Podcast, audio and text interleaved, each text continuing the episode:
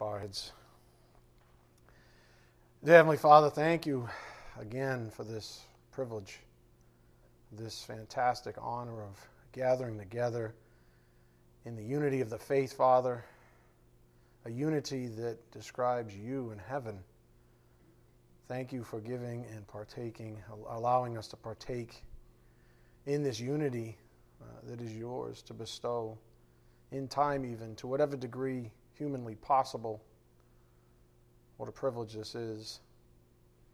Father, thank you for bestowing on us as well these relationships that we have in this local assembly, this family that we have, this tight knit group that continues to march on in the face of adversity. We know that you have placed us in an area of the country and the world, even that uh,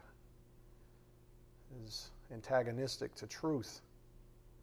And so we understand and we're continuing to learn of the responsibility that we have as a ministry to our great shepherd as we bring the gospel out to a lost and dying world, Father, that just seems to be waltzing right away from you.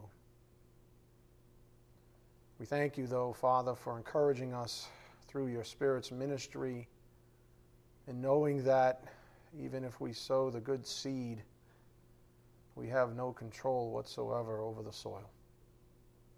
Thank you for reminding us of that simple fact, Father. But even so, thank you for reminding us that we do have a commission on our lives, that we have a real purpose, that every one of us matters, that you've created us uniquely, but yet part of one body. May we never forget these simple things. We are most grateful and thankful, of course, for your son's work on the cross to cancel out that debt against us, to make an evening like this even a reality. We do just ask for your blessings on this evening's message. May it be edifying for our souls. We ask this in Jesus Christ's precious name. By the power of the Spirit, we do pray. Amen. This evening's message title is Why Are the Apostles So Encouraging? Part 4 um, and this is the introduction, if you would. I want to begin this way with some perspective. Um, I was talking to someone about this this past week, and most of you who have been alive for any period of time that have been studying the Word of God for any period of time understand the sentiment in the title up here on this slide that everything's backwards and upside down. Everything's backwards and upside down. What do I mean?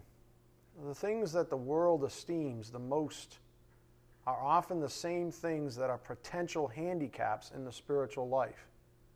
Things like intellect, athleticism, I think of professional sports, beauty, strength and power, uh, business acumen, even, shrewdness, etc., etc., and the list goes on and on. These are all things that the world esteems very highly that if you have even um, if you if you have a superlative, so to speak, in any one of these categories and many more up on the board, um, the world's going to esteem you based on that thing. And the problem with that is that your self esteem, you're trained at an early age to tie your self esteem to these things and then it just develops, it snowballs from there. And then you end up with an entire society that agrees upon the ridiculousness of esteeming such things. And so everything ends up backwards and upside down. And so the things that the world esteems the most are often the same things that are potential handicaps in the spiritual life. It's hard for the intellect to let go of that posture in the world, to be humbled. It's hard for the idol athlete to not believe so highly in themselves. It's hard for the beautiful lady to let it go. Um, these are all things that end up working against us. They don't preclude us. We can't make doctrines to say stupid stuff like if you're smart, you're going to not be saved. That's foolishness. But we do recognize, even in Scripture, that certain categories of things that are esteemed in the world are handicaps in many ways. It all depends on perspective. So this passage, 1 Corinthians 1 25 to 31, harkens, we're going to get to it in a moment, harkens all the way back to Jesus' selection of the 12 apostles. Go there. Go to 1 Corinthians 1 25. 1 Corinthians 1 25. And it really does echo all the way back to when Jesus was choosing the 12 original apostles. And this is what we've been sort of learning. 1 Corinthians 1:25 because the foolishness of God is wiser than men, and the weakness of God is stronger than men. For consider your calling, brethren. Now, because he uses brethren, he's talking to believers. Consider your calling, brethren, that there were not many wise according to the flesh, not many mighty, not many noble. Those were three words that, if I was teaching back then, might have been in our list on the board instead of intellect, beauty, these kind of things, athleticism. Not that those things weren't, but this is the chosen language of Paul. According to the flesh, wise according to the flesh, not many mighty, not many noble. But God has chosen the foolish things of the world to shame the wise. And God has chosen the weak things of the world to shame the things which are strong, and the base things of the world to despise, uh, and the despised God has chosen the things that are not, so that he may nullify the things that are, so that no man may boast before God.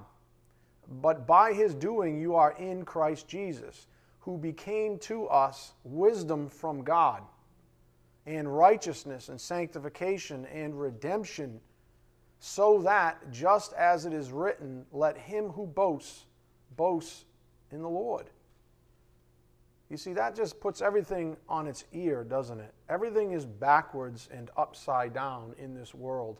And if you ever forget that, you need to remind yourself of it.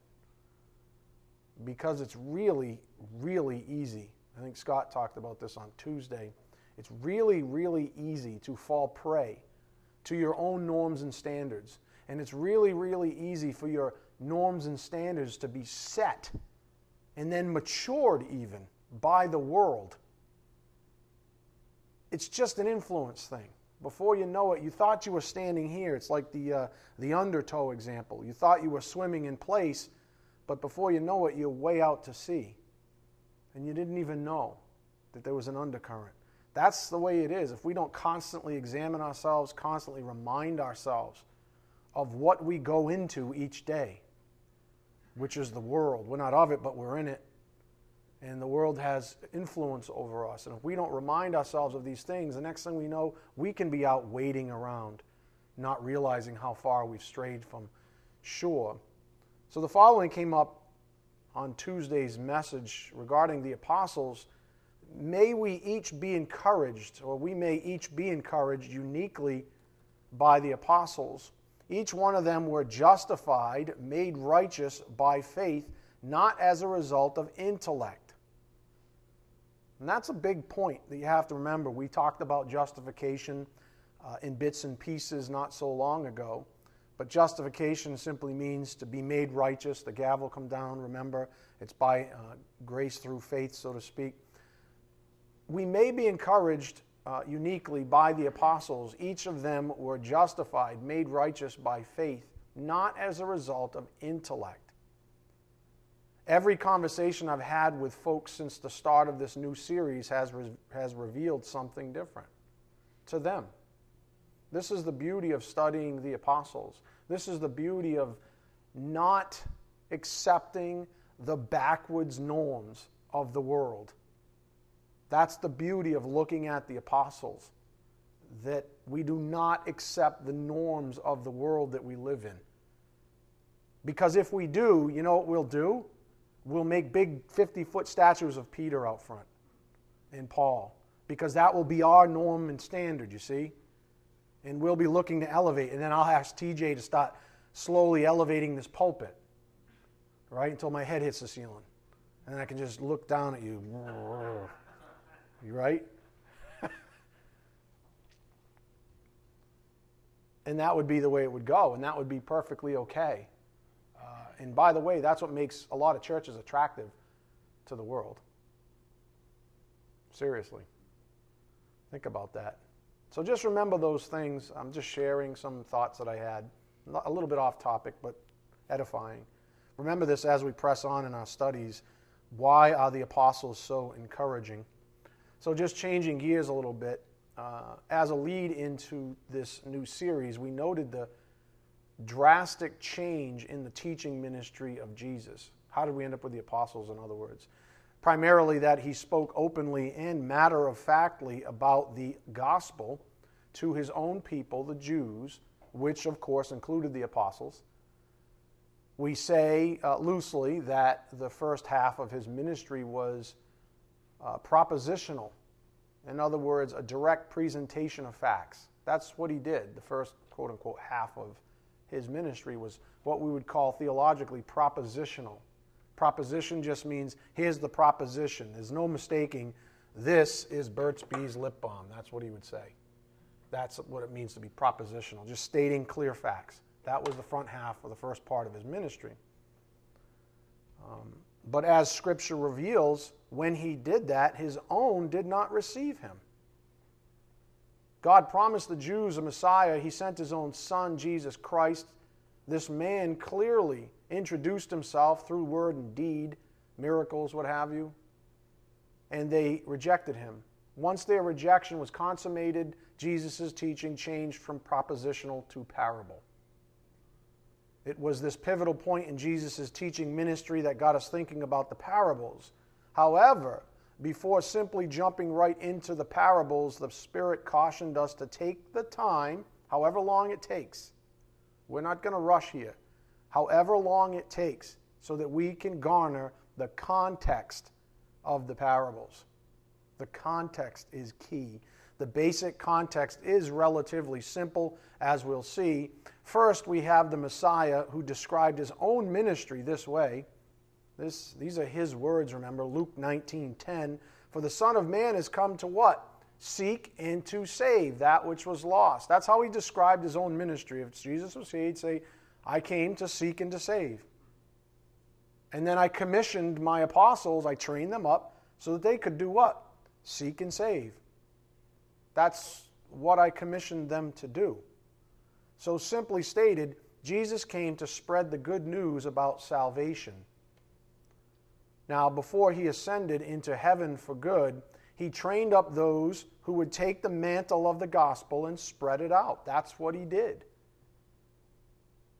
That's what he did. He likened them to the parable of parables, to, or in the parable of parables, to sowers sowing seed in a field, which would have made perfect sense to an agricultural uh, culture. So they were sowers sowing seed in a field. In other words, he was teaching them in parable form what it would be like to sow his seed, his gospel, because he was going to be gone in less than a year and a half from when he started teaching parables. So he was teaching them what it would be like, what to expect when you take the gospel out to a world, to the world. What are you going to run into? Well, you're going to run into a variety of what he called soils, hearts, as we'll learn. Now, in context, right before he began teaching in said parables, lies the great turn of events. This is the so called consummation of Jewish rejection. Go to Matthew 12 31. Matthew 12 31. So, right before he started teaching the parables, all in the same day, remember, so the context is very clear if you're willing to receive it. The context is very clear. It's all in the same day. Matthew 12, 31 in review. Therefore I say to you, any sin and blasphemy shall be forgiven people, but blasphemy against the Spirit shall not be forgiven. What was the blasphemy? The Pharisees refused to believe that he was the Messiah, that he was the Savior, that he really did come to seek and to save. So, up here on the board, what we've been learning is this blasphemy against the Spirit. The Pharisees knew who Jesus was, knowing he was sent from their God. Think about that. They knew who he was, John 11 48, Acts 4 16. Which means they'd have to call the Spirit who convicted them of who he was a liar. That's the blasphemy of the Spirit. They knew who he was, they were convicted, not even on his own words, by the Spirit's special ministry. This is my Son in whom I am well pleased, says the Lord God. The same Lord God is the same Spirit. They're only one God. He would be saying the same thing. This is Him, like Jesus said. If you don't believe I'm Him, you will die in your sins. We learned that on Sunday. This is what blasphemy of the Spirit means. It's not even that they were saying, hey, Jesus and your humanity, you're a liar. I don't believe you. They were saying that the, the Spirit was a liar. That the very height of conviction, supernatural conviction, was a lie. That's the blasphemy of the Spirit. And that's what Jesus said. So you can call me a liar, but you can't call God the Spirit a liar.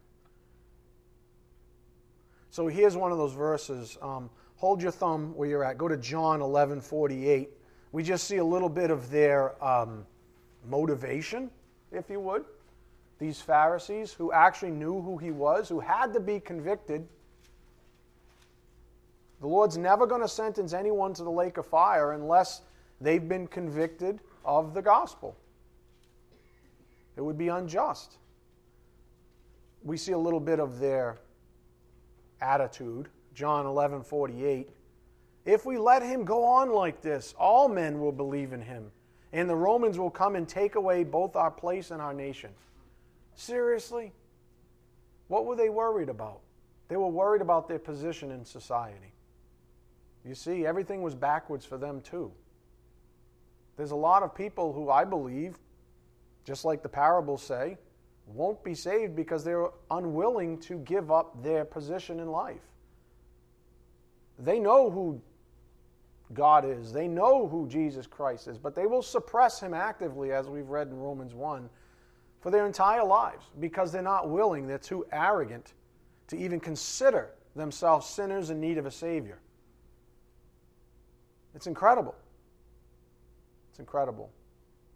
If we let him go on like this, all men will believe in him, and the Romans will come and take away both our place and our nation. Wrong motivation. It's hard to imagine for we believers, knowing the Lord God the way we do, but these people, and technically, think about this, all of those in hell rejected what they knew to be true about him. You have to think that way. Everybody has to say or reject God the Holy Spirit's convicting ministry regarding the gospel, or else God would be unjust. Everybody that's in hell has to have made a decision about it. That's a sobering fact, isn't it? It's very sobering to realize that no one will ever go to hell that didn't decide for themselves against God. It's very sobering. It's hard to believe, but that's the strength of arrogance. What Jesus was saying then, in context to the Pharisees regarding the blasphemy of the Spirit, was that they weren't speaking against his humanity so much as they were speaking fully knowing against the very Spirit of God. That's the blasphemy of the Spirit. They're speaking against the very Spirit of God. What he was saying was that you could get away with calling the humanity even. You could say it to Jesus' face, you're a liar, and that would be forgiven. But you cannot get away with calling God, the Spirit, a liar. So, how do we relate to that today? Blasphemy of the Spirit today. Similarly, when an unbeliever says to an evangelist's face, You're a liar, it is forgiven them. But if that evangelist just sowed the good seed, as in the sower in the soils, Matthew 13, 3 to 4, the unbeliever is now accountable to God for rejecting his spirit, aka the spirit of Christ in Romans 8, 9. That's what it's like today. Anybody, you can go up to somebody and they'll tell you the gospel, you're a liar, you're an idiot, blah, blah, blah. But if you sow that seed the way you're supposed to sow that seed, and God, the Holy Spirit, convicts them of the gospel, they're accountable to Him now. Up here on the board, 1 Thessalonians 4 8. So he who rejects this is not rejecting man, but the God who gives his Holy Spirit to you. In other words, don't get too down, like I have, obviously, at points, with people rejecting the gospel. They're not rejecting you, they're rejecting Him. Now, I need you to concentrate for a moment because I'm going to tie this back to where we've been over the last year and a half. This whole idea of blasphemy of the Spirit and the, the nature of calling God the Holy Spirit a liar, it gets at the very core of the gospel message that we spent over a year on. Up here on the board, sowing seed. Facts about Jesus, his death, burial, and resurrection, whether believed or not, are not the issue in salvation, strictly speaking. Let me explain. The issue is a person's heart response to the gospel, which it does include these facts, as a result of the convicting ministry of the Holy Spirit. A person is never saved based on facts, in other words. A person is based on their response to the convicting ministry of God the Holy Spirit. Sure, the facts have to be present, but a person actually has to say yes to the convicting ministry of God the Holy Spirit. They can tell the fact giver they're a liar to their face, and that might be forgiven them. But if they're convicted by God the Holy Spirit and they end up going this way for the rest of their life, nope, you're a liar, you're a liar, you're a liar. God is just in sentencing them to the lake of fire because they have said in their heart, no. As Holy Scripture has taught us, there are different types of belief in the Bible, even concerning the Lord Jesus Christ. There are some who believe spuriously for a time, but aren't saved. There are those who believe forevermore, who are saved because they have been justified by grace through faith. If the Bible has taught us one thing over the last year and a half or so, it's that it's impossible for a person to believe in the Lord Jesus Christ, receive saving faith, and then abandon that faith. It's impossible. Because you know why? God never fails. He's not going to unchange a changed person, you see. And a changed person bears fruit. So says the Word of God. Not Pastor Ed, not Scott Grande, the Word of God. So it's impossible for a person to believe in the Lord Jesus Christ, receive saving faith, and then abandon that faith. That would imply that God's saving faith could somehow fail, which is blasphemous as well, running up against the doctrine of eternal security, even. Now, if you've got the mental stamina to think about such things, I invite you to do so. We're not going to spend too much more time on it. Let's get back to our previous point. Are you in Matthew 12 31? All right, go there. Matthew 12 31. I just wanted to tie that back to the previous year and a half of studies. It's all related, of course. Remember, we were more like the propositional format the last year and a half, which is the way Jesus was presenting the gospel to the Jews. Matthew 12, 31. Therefore I say to you, any sin and blasphemy shall be forgiven people, but blasphemy against the Spirit shall not be forgiven. Up here on the board again. The Pharisees knew who Jesus was, knowing he was sent from their God, which means they'd have to call the Spirit who convicted them of who he was a liar. And Jesus said that's blasphemy against the Spirit. And that's the one sin that's not forgiven.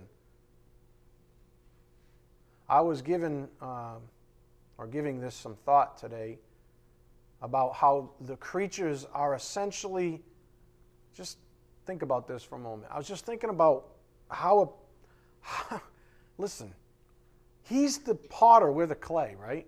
He's the creator, we're the creatures. We wouldn't exist without him. Right? I mean, everything we are, everything we owe to life itself is from our creator. And I was thinking about how the creatures and their arrogance is so ridiculous. Essentially, a saying, I want to be emancipated from my Creator. right?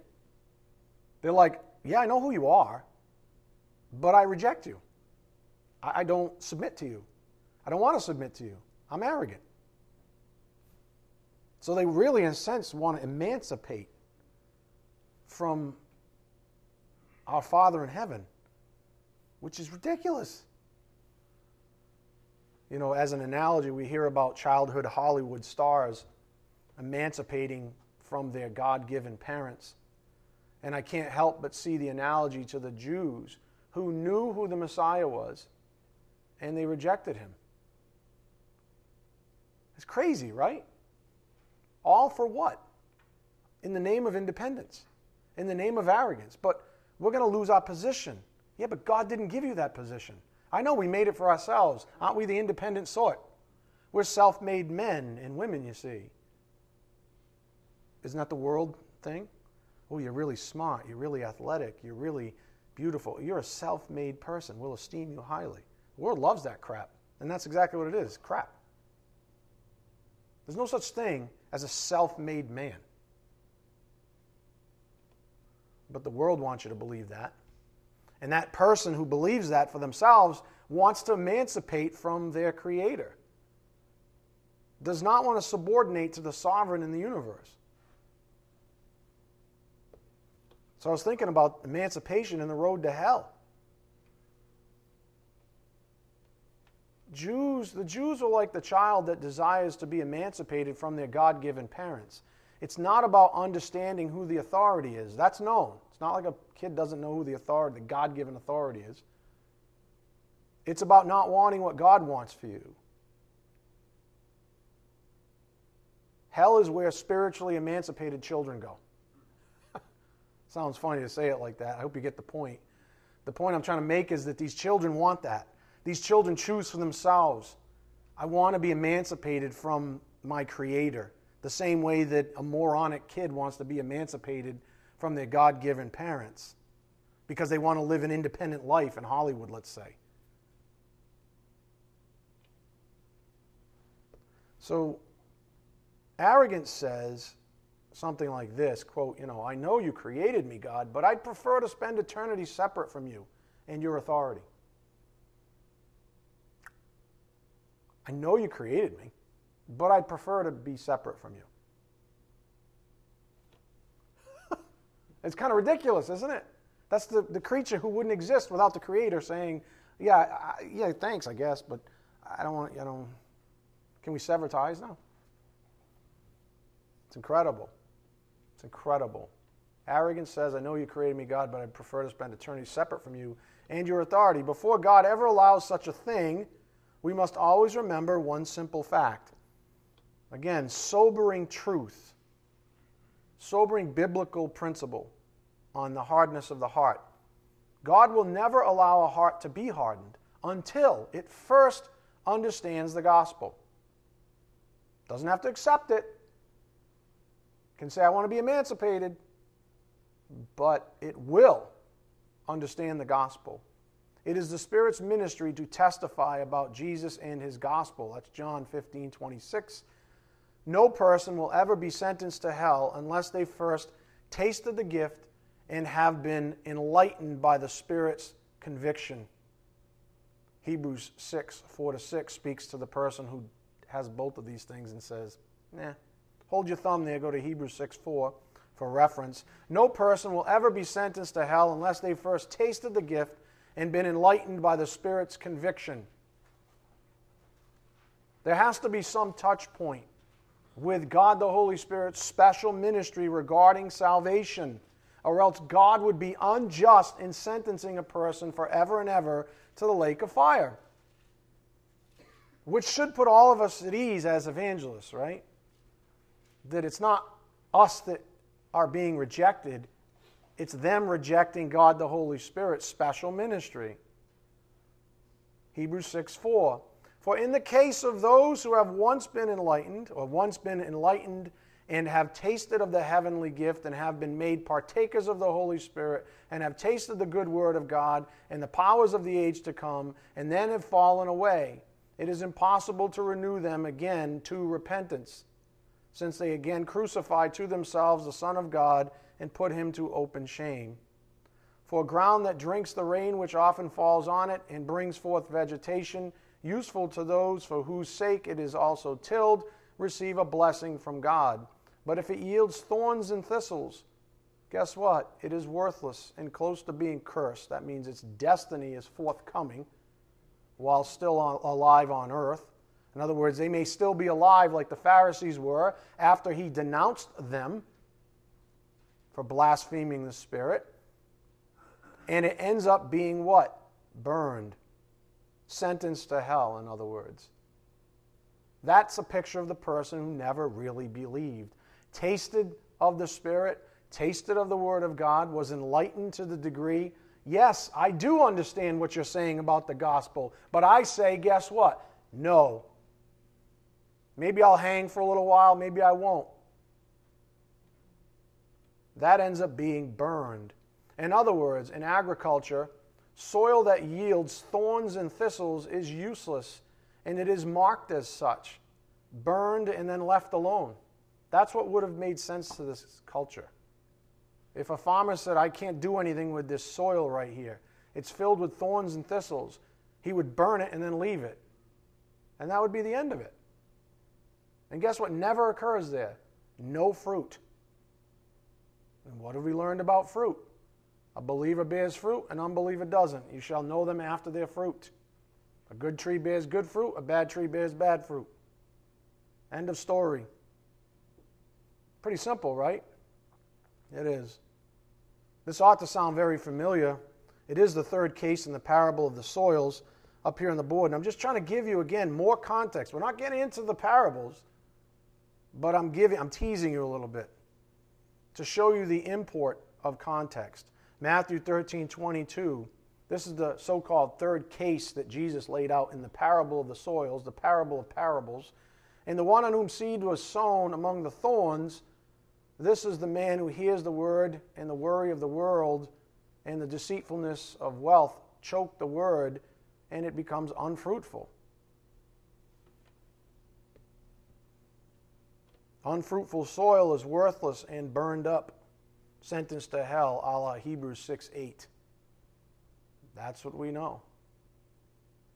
This is what Jesus was working with. And this is what he was preparing the apostles for.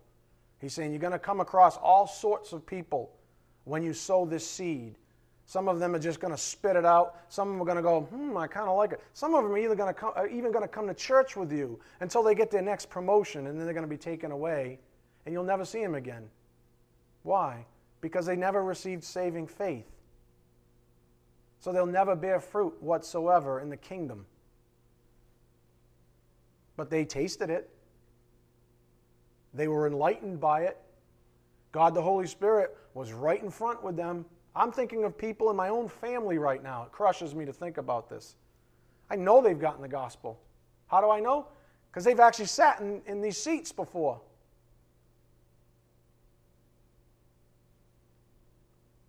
They don't repent, they're going to be burned up. That sucks, right? But that's the way it goes. All right, let's go back to Matthew 12 31. Matthew 12 31. I mean, there's a lot of sobering truth um, that sort of gives us the base context of the apostles. Matthew 12 31. Therefore I say to you, any sin and blasphemy shall be forgiven people, but blasphemy against the Spirit shall not be forgiven. Whoever speaks a word against the Son of Man, it shall be forgiven him, but whoever speaks against the Holy Spirit, it shall not be forgiven him either in this age or in the age to come. Either make the tree good and its fruit good, or make the tree bad and its fruit bad, for the tree is known by its fruit. You brood of vipers, how can you, being evil, speak what is good? For the mouth speaks out of that which fills the heart. The good man brings out of his good treasure what is good, and the evil man brings out of his evil treasure what is evil. And then, of course, if we just fast forward a little bit, we've covered all this in the past. Immediately afterwards, we see this change in Jesus' ministry. Go to 13.1. That day, in other words, this is all happening in, you know, retrospect and rapid, rapid procession, so to speak. That day, that same day, uh, look at verse 3. And he spoke many things to them in parables, saying, Behold, the sower went out to sow. So he was going to use the context. He knew because the apostles were with him when he was saying all this, when this transition happened. So he knew the context that was set before him, and it was perfect for him to tell the parable of the parables. Now, here's where we stop, though, and begin considering the apostles, and here's why. Due to the nature of parables being word pictures meant to reveal profound spiritual lessons, it is imperative that you first understand the context of the parable. Speaker, which is Jesus, obviously the audience, cultural norms, time, place, and circumstance. We've already noted in our lessons that the apostles were given hearing to actually hear the parables. Now, that's pretty important, isn't it? Because if you're deaf, it doesn't matter what anybody's saying. So we already know that the apostles were given hearing to actually hear the parables. But as we know, this is simply the grace of God, not something special that God bestowed on the apostles prior to salvation. In other words, the, the, the apostles didn't show up with special hearing. They weren't born. That's why we don't make big statues of them. They weren't born with, with supernatural hearing. That was a gift given to them presumably at or after salvation. In fact, prior to salvation, these 12 apostles would have been deaf as doornails, just like every other person that has ever lived. Up here on the board, Jesus taught his parables to unexceptional men. The apostles were the primary receivers of the parables, and yet there was absolutely nothing remarkable about them. We ought to be very encouraged by this. This has been our sort of entree into the apostles. They, they weren't exceptional men. The one thing that the apostles were known to have, not always because they had to learn it, as we're going to see in Scripture, was humility. If there's one thing we can at least point to, there was some baseline of humility. He said, Follow me, and what did they do? They followed him. He said, Drop your nets and follow me. What did they do? They dropped the nets and followed him. Well, that's a little bit of that's a bit of humility, is it not?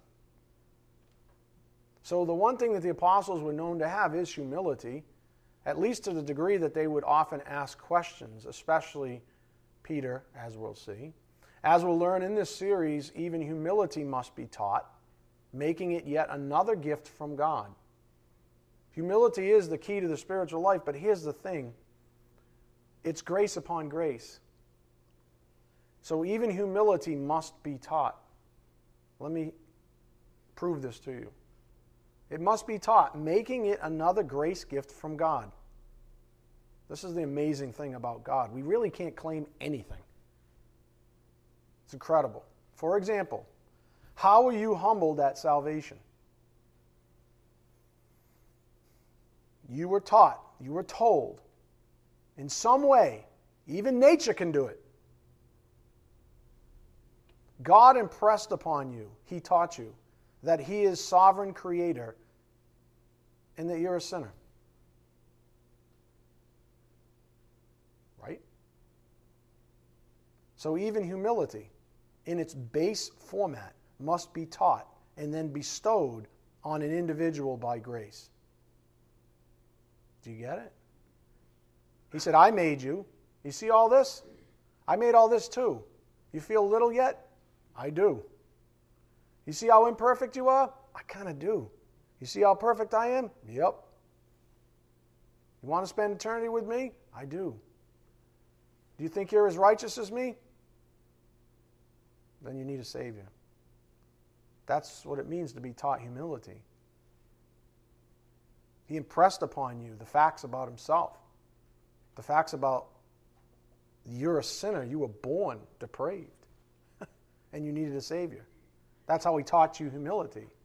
It was up to you to learn it, accept it, be convicted by it, and don't put it on a timeline. Just know that it happened.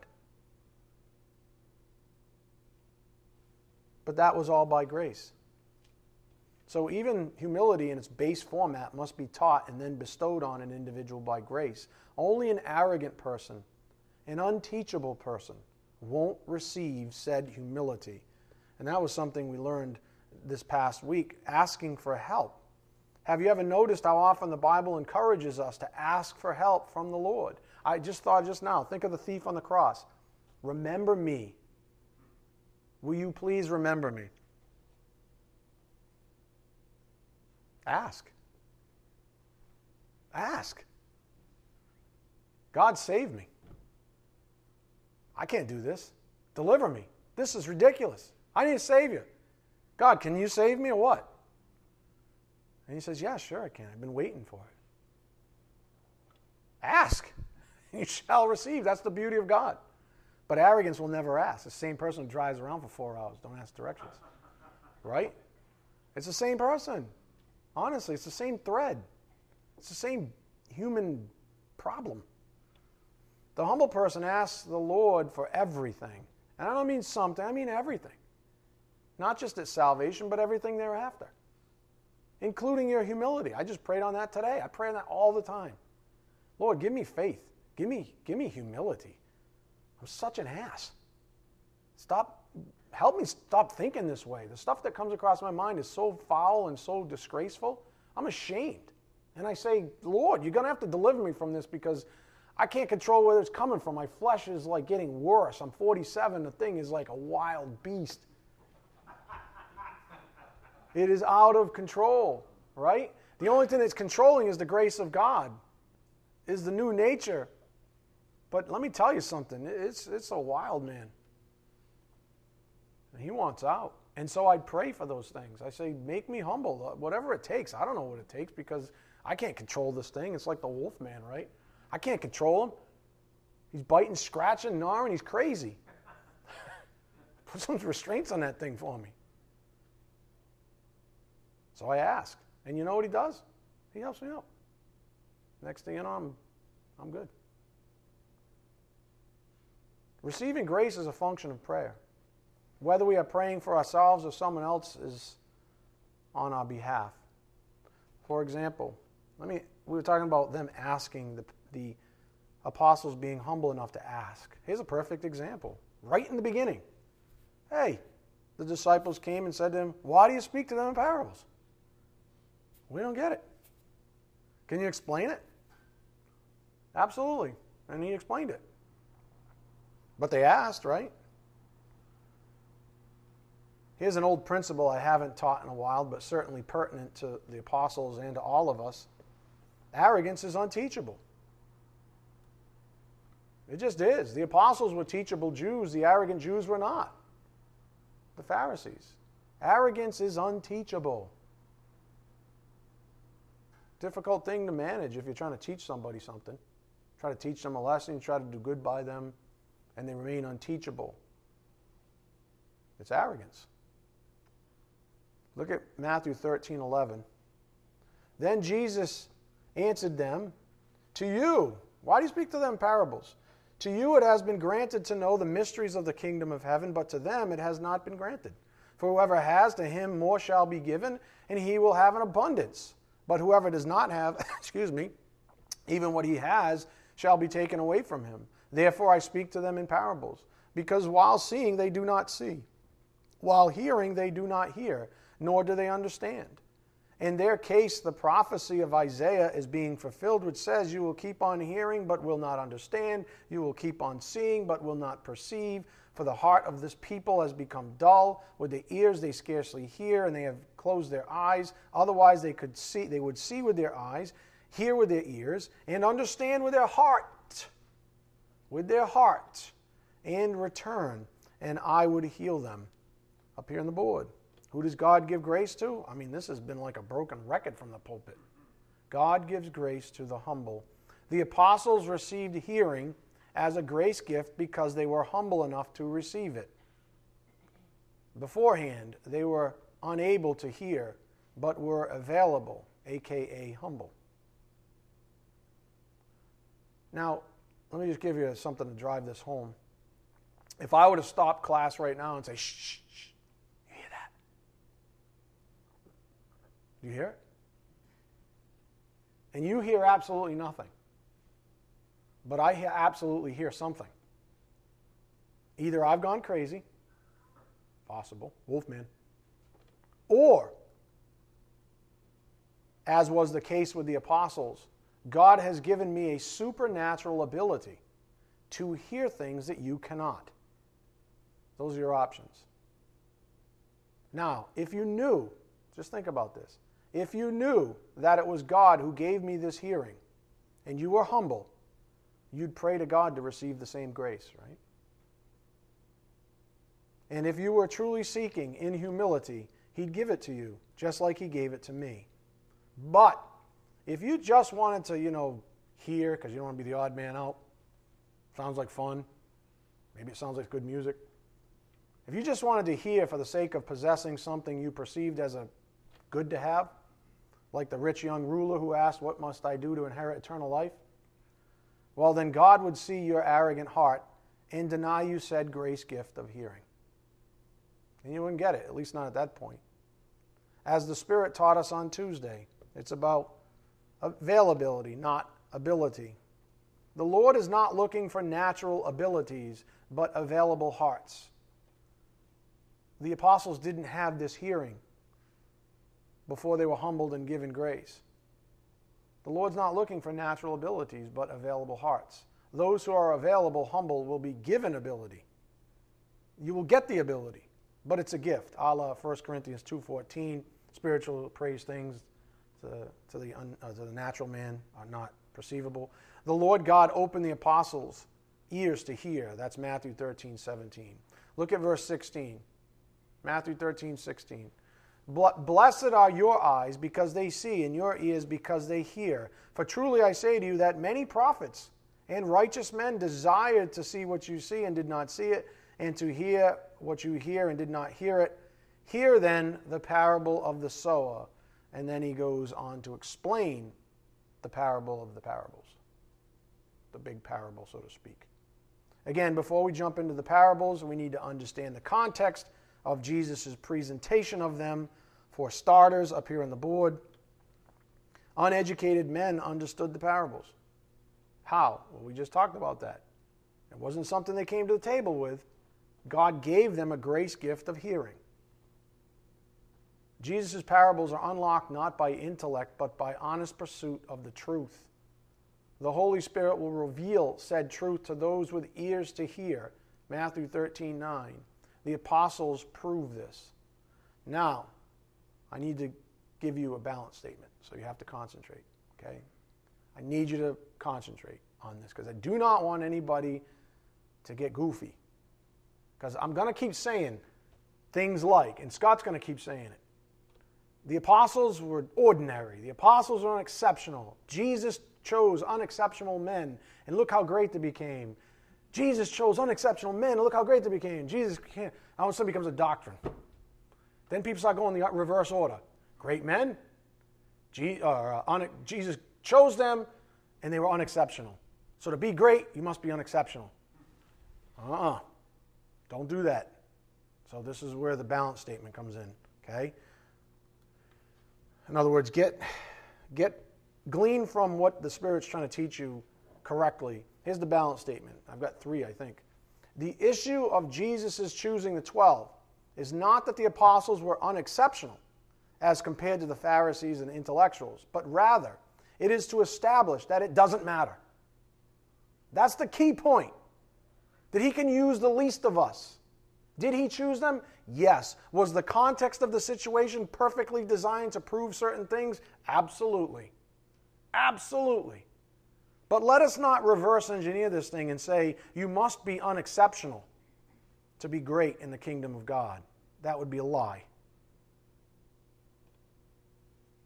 So the issue of Jesus' choosing the 12 is not that the apostles were unexceptional as compared to the Pharisees, the intellectuals, etc., but rather it is to establish that it doesn't matter. Paul stands as the counterweight in our analysis, proving this same principle but being an intellect, a Pharisee. The point is not that you have to be unexceptional to be so called great in the kingdom. The point is, it doesn't matter. And by choosing unexceptional men right out of the gate, it proved to the intellectuals who dominated the situation that it doesn't matter. You see, Paul had a slightly different ministry, didn't he? If you know anything about the Gentiles, they were all intellectuals. And so he used an intellectual for that context to prove certain things.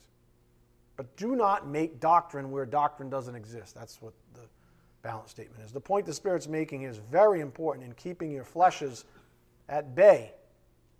He doesn't want anyone to read into all of this talk about the apostles being unexceptional, ordinary men the wrong way.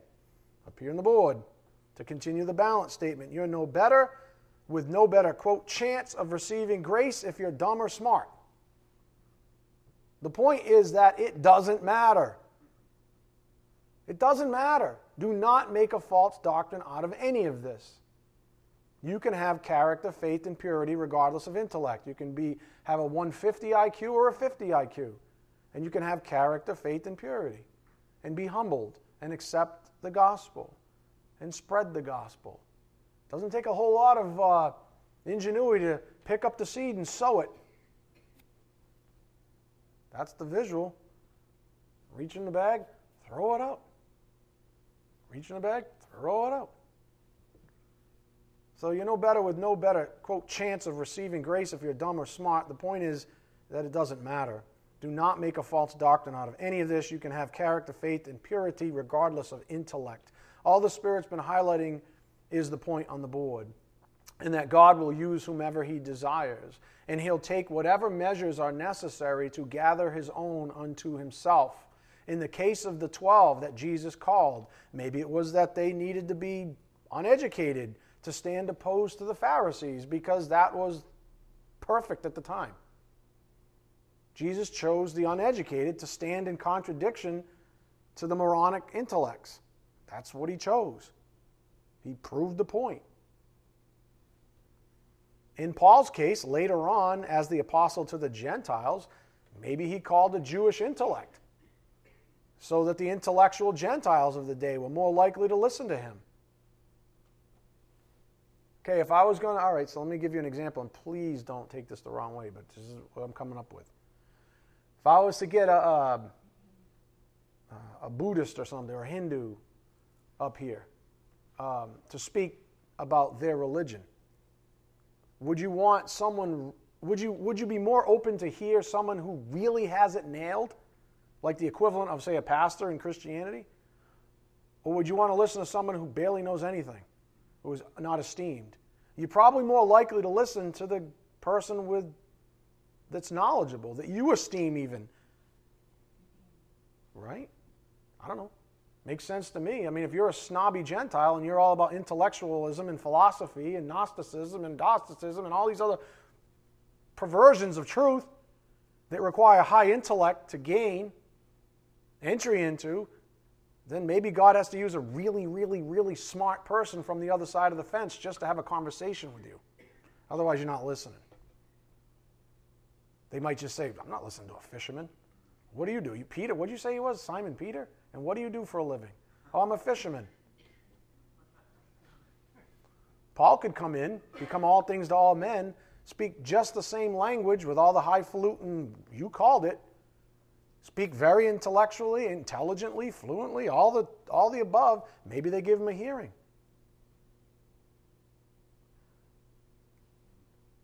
Think about the gospel. Is it simple or complex? It's simple. What did, how did Jesus present it? Very simply. And he presented it to the Jews. It was a fundamental problem. The Jewish leaders were intellectually. He used uneducated, simple men with a simple message about the gospel. And he says, Go out and spread this truth. Paul, on the other hand, if you read the epistles, they're very complicated. They're very um, logically presented. You have to be, let's face it, reasonably intelligent just to follow his logic. Read Romans when you go home. Seriously, you have to be reasonably intelligent to follow his logic. Does that mean that we're supposed to glean the gospel proper out of that stuff? No. It means that Paul was defending or propositioning, again, the gospel proper, usually defending against a bunch of intellects, a bunch of, against a bunch of smart people who said, But wait a minute, justification is this way. And what about propitiation? And what about reconciliation and expiation? And what about this? And what about that? Because we think it's this way, and there's no resurrection because of blah, blah, blah, blah, blah, blah, blah. And the fishermen from the original 12 would be like, What is going on? We know Jesus. We touched him. We lived with him. We know. Read John 1 tonight when you go home. We know Jesus. Read 1 John 1. It was that simple. He was a man. He was our Savior. We believed Him. We followed Him. And then we spread the good news. Jesus Christ is a Savior. He went to the cross. He died. He resurrected. He ascended. Do you believe in Him? Because if you do, you're saved. You believe that He was Him, though. Paul had to deal with a whole nother gang. That's what people mess up, I believe, in the contemporary Christian churches. They go directly to Paul's epistles and they try to glean the, the, the gospel it can be done, don't get me wrong, but it gets a little bit weird. They try to go to those epistles only for the simplicity and purity of devotion to Christ. Wasn't that what Paul was afraid of? I'm afraid that you will be deceived by who? Satan. Of what? The simplicity and purity of devotion to Christ. You know, the thing that the 12, well, the original 11 who kept going ended up, and then the other ones added, ended up spreading the simplicity and purity of devotion to Christ. The gospel was not complicated. Jesus did not present a complicated gospel. He did not present a complicated way to salvation. He said, I am the way and the truth and the life. No one comes to Father but through me. Amen. Done. Not complicated. Paul was very complicated in his ministry. Why? Because complicating times, you're ready for context? Complicating times called for complicating measures. Complex times called for complex discussions. But wait a minute. But the gospel's not complicated. I know. I know. Paul said, I'll become all things to all men to what? Save some.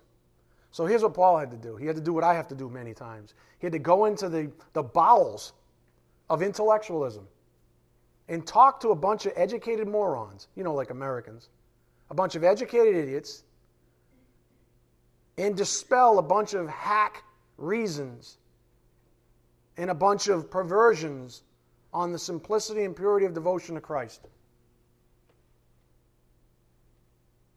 No, that is not how you're justified. You're justified by faith, and God gives faith oh, we were thinking we were justified by X, Y, and Z and doing this and that and believing this, and you know, we were the only ones, we had the only way in. That was Gnosticism. They made so many weird perversions regarding salvation. And here's the thing some of it was infused with truth, but a little leaven leavens a whole lump. They would use just, all right, have you ever heard somebody say, I'm a Christian, and you say, there is no flipping way? They'll, I had one person argue with me I'm a Christian, but I don't believe that Jesus Christ is the only way to heaven. Then you're not a Christian. All right, so then you're not a believer. But let's just say Christian equals believer. Why are you calling yourself a Christian then? You don't even believe the truth. See, they infused, they said, Oh, I believe in Jesus Christ. You see, this is where one belief is not the same as another. There's lots of people who say, I believe in Jesus Christ. But their, their doctrines are all messed up regarding the gospel. Oh, yeah, I believe in Jesus Christ. I'm a Christian. I just don't think he's the only way. What do you mean? Do you know that he said, I'm the only way? Nobody comes to the Father but through me? Either you think he's a liar or you don't. You can't have both. They want another Jesus from another spirit. And guess what most of us do? We tolerate it beautifully, just like Paul said to the Corinthians. This is the battle that I fight. I'm much more like Paul, frankly. Why? Because I was raised in an intellectual society. So I have to fight all these ridiculous arguments about Christianity proper and how the gospel's this and the gospel's that and it's this and it's that and it's this and Paul had a gospel and Jesus had a gospel and there's this dispensation and that dispensation lapsarian. Oh my God! This is the battle that I have to fight. And then you're listening to me, so guess what? He must think you have a battle to fight along the same lines. because you have intellectual friends. You have uh, perverted friends. You have uh, beautiful friends. You have athletic friends. You have all kinds of people that are highly esteemed. You have business buddies that are highly esteemed and wealthy and rich and all these things that the world just like, oh, this is amazing. And you're supposed to deal with them. And you're supposed to bring the gospel to them. Well, you can't go to them. They're not even going to listen to a fisherman. I hope you know what I mean by that. Some of you need to realize that that's what he's been doing. You know the gospel's simple. You know it's straightforward. You know what it is. You know it's about Jesus Christ. You know all the things you learned over the last year and a half. But they don't. And so you're going to have to have these ridiculous conversations with people. Anyways, in the case of the 12, and I got to quit, I'm already two minutes over. I'll leave you with this. In the case of the 12 that Jesus called, maybe it was that they needed to be uneducated, quote unquote, to stand opposed to the Pharisees because that was perfect at the time. And in Paul's case, later on, as the apostle to the Gentiles, maybe he called a Jewish intellect so that the intellectual Gentiles of the day were more likely to listen to him. God only knows all the reasons, but we might observe the following, and then I'll, I promise I'm going to let you go. They're just called from different places. Jesus called the original 12 apostles the so called uneducated, and they followed him. However, with Paul, the intellect, he had to knock him down.